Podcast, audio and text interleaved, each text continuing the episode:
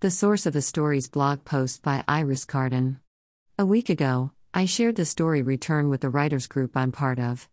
The prompt for the week had been reunion, and I'd written a story about someone who didn't want a reunion with his cousin.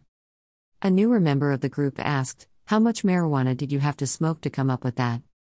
I actually couldn't think of a response. My drug of choice is coffee, and that's the limit of my recreational drug use.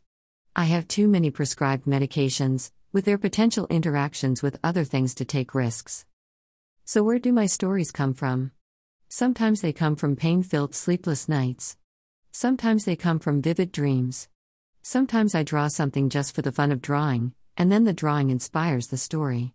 Sometimes I see something that sets my mind running down a maze of strange ideas.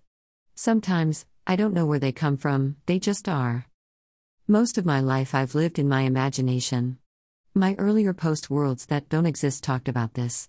Then I discovered as a young child that I could use that imagination to write stories that I enjoyed, talked about in my post Never Forget Your First. I suspect everyone has the potential to write. Everyone has an imagination. Everyone who is literate has the ability to write a story or a poem. So, what sets writers apart from non writers? I think it's a matter of practice. Those of us who have learned to love the art of writing fiction or poetry, or whatever, keep practicing our art because of that love. The more we practice our art, the easier it becomes, and the better we are at it. The more we write, the better we become at writing. The more we look for ideas, the more we find them. The more we try different styles or genres, the better we learn to adapt to them.